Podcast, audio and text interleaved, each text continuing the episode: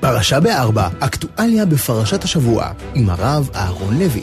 שלום לכם. השבוע בעקבות דבריו של מזכ"ל האו"ם שהמתקפה הרצחנית של החמאס על יישובי העוטף בשבת שמחת תורה לא התרחשה בוואקום, הרוחות סערו. היו כאלה שהאשימו אותו באנטישמיות, היו שהאשימו אותו בבורות, בגזענות, בצביעות או באטימות, ושגריר ישראל באו"ם שלא הסתפק בגינויים, החליט לענות טלאי צהוב על הבגדים רק כדי להזכיר לנציגי המדינות הנאורות ולזה שעומד בראשם, מה עשו למעננו המדינות שאותם הם מייצגים כשעמדנו בפני סכנת הכחדה. האם זה עזר? ממש לא. מזכ"ל האו"ם מאוד התרגז על הדברים שהוטחו בו וטען שהדברים הוצאו מהקשרם. אותו מזכ"ל בדיוק, מיד אחרי הפיצוץ בבית החולים בעזה, כשחשבו עדיין שישראל אחראית לו, ידע להוציא מיד הודעה שבה היו כתובים הדברים הבאים. אני נחרד מההרג של מאות אזרחים פלסטינים בתקיפה בבית חולים בעזה היום. הוא אמר שאותה אני מגנה בחריפות, ליבי עם משפחות הקורבנות. ואז הוא גם מזהיר, בתי חולים וצוות רפואי מוגנים על פי המשפט ההומניטרי הבינלאומי. אז למה חברים, כשמדובר ביהודים שהורגים, מזכ"ל האו"ם מיד מוציא תגובה שמטילה עליהם את האחריות, וכשיהודים נהרגים, אין אחראים, ואם יש, היהודים אשמים בכך.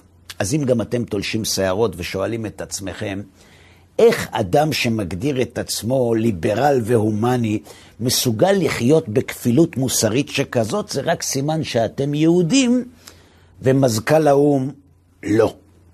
אירוע נוסף שהתרחש השבוע היה סגירה של מסעדת סטודנטים כשרה באוניברסיטת קורנל בארצות הברית. היא נסגרה בעקבות איומים על פגיעה בסטודנטים יהודים שלומדים באוניברסיטאות יוקרה בארצות הברית. ואז התברר לפתע שמרכזי הפרוגרסיביות והליברליות הגדולים והנחשבים בעולם הם כאלה כל עוד לא מדובר ביהודים. לכן, כשסטודנטים יהודים דרשו מהנהלות האוניברסיטאות שלהם לגנות את הזוועות שעשו מחבלי החמאס, ראשי האוניברסיטאות הליברליים והנאורים סירבו לעשות זאת, בנימוק מוסרי כמובן, והוא שמדינת ישראל היא שאשמה במצב, ולא הפלסטינים המסכנים שרק בגלל הכיבוש נאלצו לשחוט יהודים בבתים שלהם.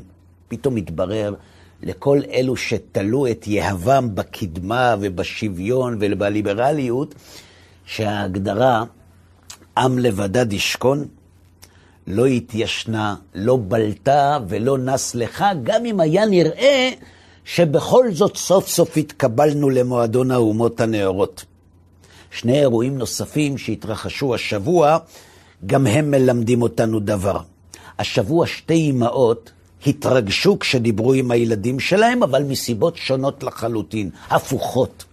הראשונה שהתרגשה זו אימא של חיילת ששוחררה במבצע צבאי משבי החמאס בעזה וקיבלה את החיים שלה מחדש. וכך אמרה האימא מתוך התרגשות גדולה. תודה לך בורא עולם, אין עוד מלבדך. תודה לשב"כ, תודה לצה"ל ולכוחות הביטחון, ועם ישראל חי לנצח. זו האימא הראשונה. האימא השנייה שהתרגשה עד דמעות כשדיברה עם הבן שלה, מתגוררת לא רחוק מהאימא הראשונה, והיא התרגשה כאמור מסיבה הפוכה לחלוטין. היא התרגשה כשהבן הרוצח שלה מצא זמן להתקשר אליה בעיצומו של הטבח שהוא היה שותף לו באחד מקיבוצי העוטף, רק כדי להתגאות ולספר לה שהוא בעצמו שחט עשרה יהודים ושהדם שלהם הרוח על הידיים שלו, ושהוא שולח להם תמונות כדי שיאמינו שזה באמת קורה ושהוא מתקשר אליה כדי שהיא תהיה גאה בו. והיא אכן התגאתה, חברים, כל כך התגאתה, שהיא בכתה והתייפחה ובקול סדוק מהתרגשות אמרה לבן שלה שחבל שהיא לא איתו, ושהיא גאה על זה שגידלה בן כזה. הבנתם?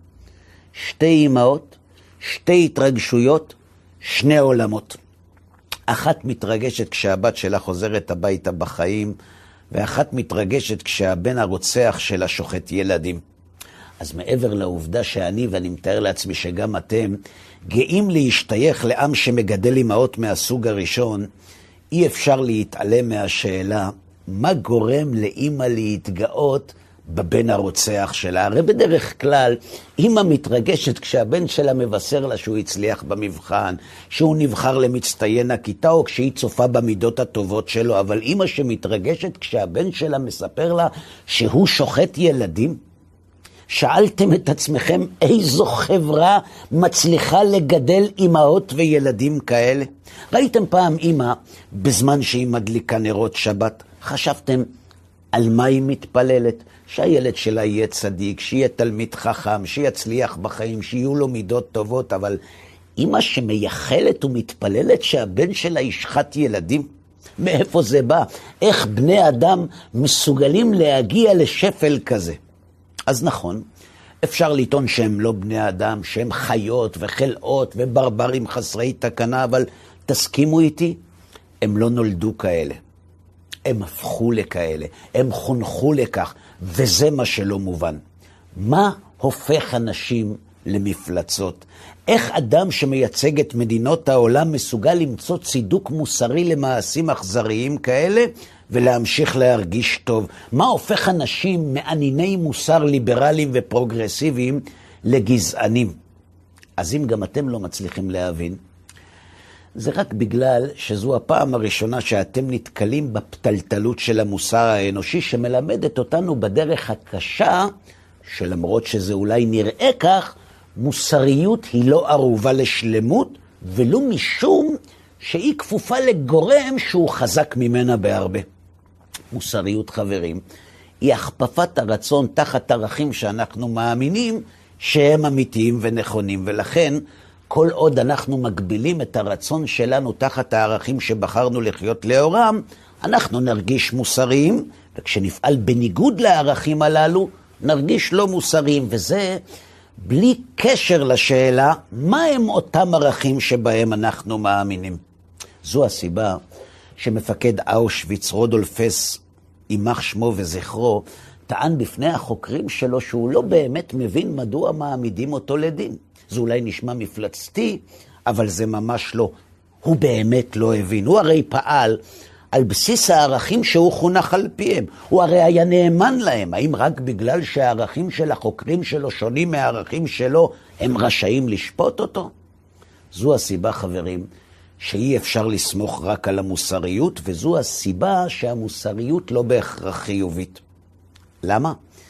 בגלל שהמוסריות נקבעת לפי הערכים ולא להפך, בגלל שאין די בהגבלת הרצון לאור הערכים, אלא בשאלה מהם אותם ערכים. לכן, אם אנחנו רוצים להבין מה גורם לבני אדם לבצע מעשים נוראיים כאלה ולהמשיך לחוש שהם מוסריים, ומה גורם לאנטישמים וגזענים להמשיך להרגיש שהם ליברליים והומניים למרות שהם לא כאלה, אנחנו צריכים לבדוק מי עיצב את הערכים שלהם. אנחנו צריכים לבדוק באיזו סביבה הם גדלו והתחנכו. למה?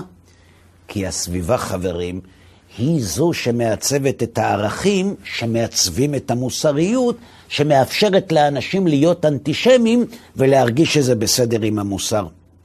סביבה שמחנכת לשנאת יהודים, במודע או שלא במודע, לא תהיה פחות מוסרית מחברה אחרת. היא תהיה מוסרית בגבולות הערכים שהיא קבעה לעצמה, מה שיאפשר לאדם לכהן בתפקיד מזכ"ל האו"ם, ולא להבין מה לא בסדר במה שהוא אמר. בסביבה שמקדשת את המוות ומחנכת לג'יהאד ולשנאת כופרים, אין ערך אמיתי לחיים של אף אחד, וכשאין ערך לחיים שלך, איזה ערך יש לחיים של כופר? וכשאין להם ערך, אין שום בעיה מוסרית ליטול אותם. אז למה שאימא לא תתרגש כשהבן הרוצח שלה מספר לה שהוא שחט ילדים, הרי כשהם יגדלו הם יהיו כופרים.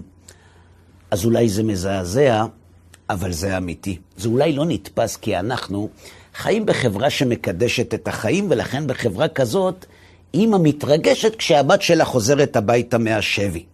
אבל בסביבה שבה אין ערך לחיים, למה שאימא לא תתרגש כשהבן שלה שוחט עשרה אנשים?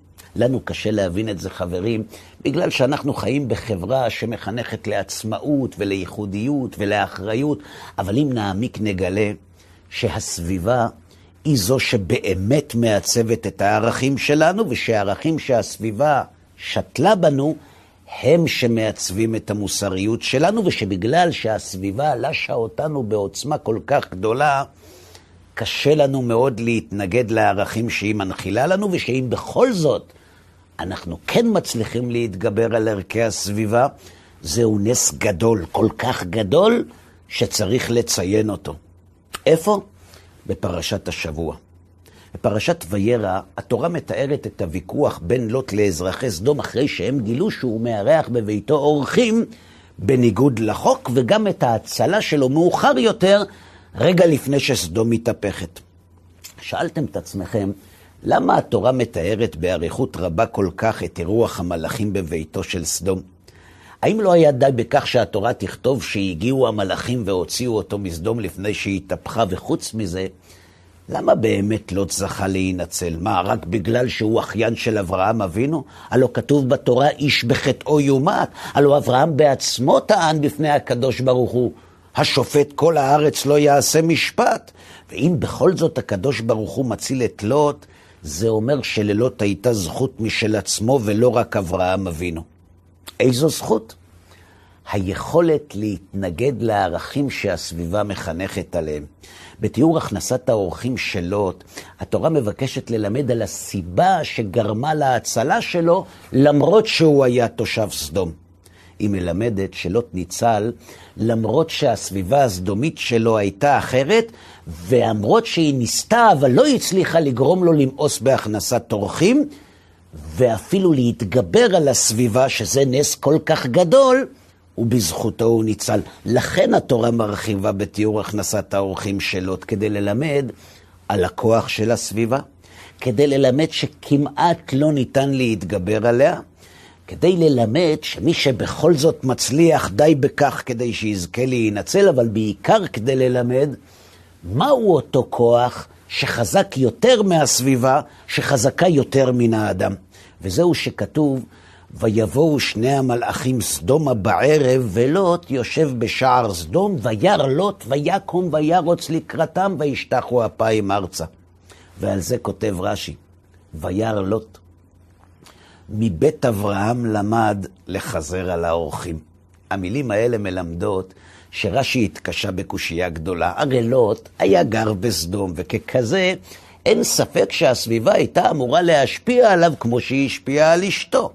ולכן כשלוט מבחין באורחים ורץ לקראתם, רש"י שואל, מה גרם לו לכך? מה גרם לו להצליח להתגבר על הערכים שהסביבה שבה הוא חי דגלה בהם?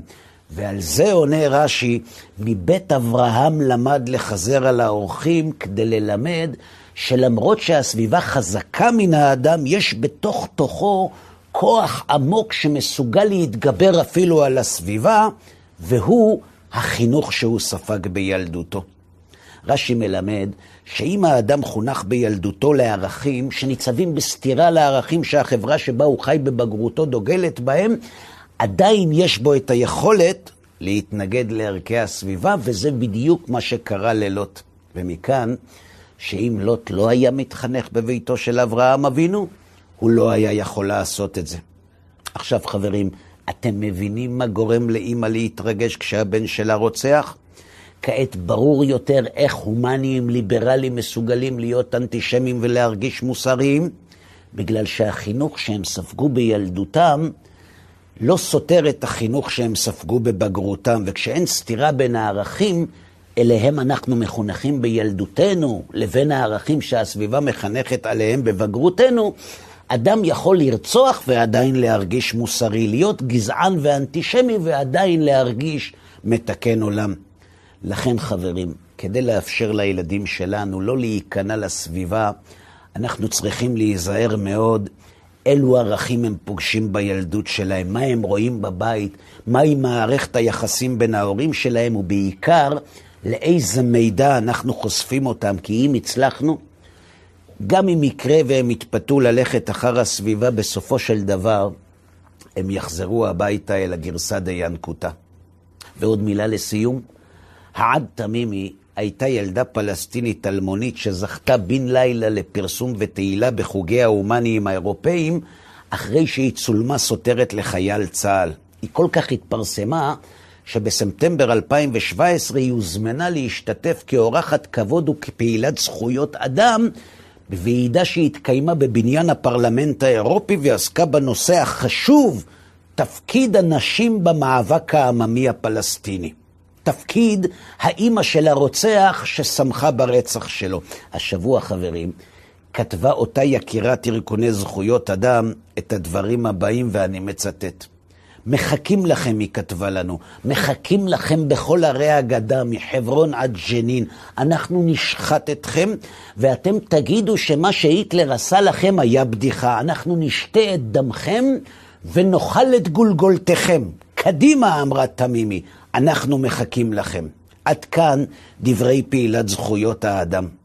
למה? כי זה מה שקורה כשאין סתירה בין הערכים עליהם אנחנו מתחנכים בילדותנו, לערכים שעליהם אנחנו מתחנכים בבגרותנו. ועוד משהו, אחרי הטבח בשמחת תורה הגעתי לנחם אב שכול שבתו נרצחה באסון הנורא. אתה יודע, הוא אמר לי, הבת שלי גדלה כילדה דתייה, אבל בגלל שהייתה לה נפש עצמאית מאוד, החליטה הבת שלי, השם ייקום דמה, הוא אמר, להגיע אל הקדוש ברוך הוא בדרך שלה, גם אם היא ארוכה יותר. באחד הימים סיפר לי אבא שלה, כשהתברר לי שהיא לא כל כך מקפידה על מצווה כלשהי, והיא ראתה שזה כואב לי, הבת שלי אמרה לי את המשפטים הבאים: אבא, אל תשפוט אותי. זה אולי נראה שנטשתי הכל ושלא הצלחת לחנך אותי, אבל אל תצטער, אבא. דע לך שעמוק בפנים שום דבר לא נעלם. הכל יושב שם, אבא, ומחכה להתפרץ. כלום לא הלך לאיבוד. למה לא הלך? כי זה מה שקורה, חברים, כשערכי הילדות סותרים את ערכי הבגרות. הם מתעוררים. שבת שלום. פרשה בארבע, אקטואליה בפרשת השבוע, עם הרב אהרון לוי.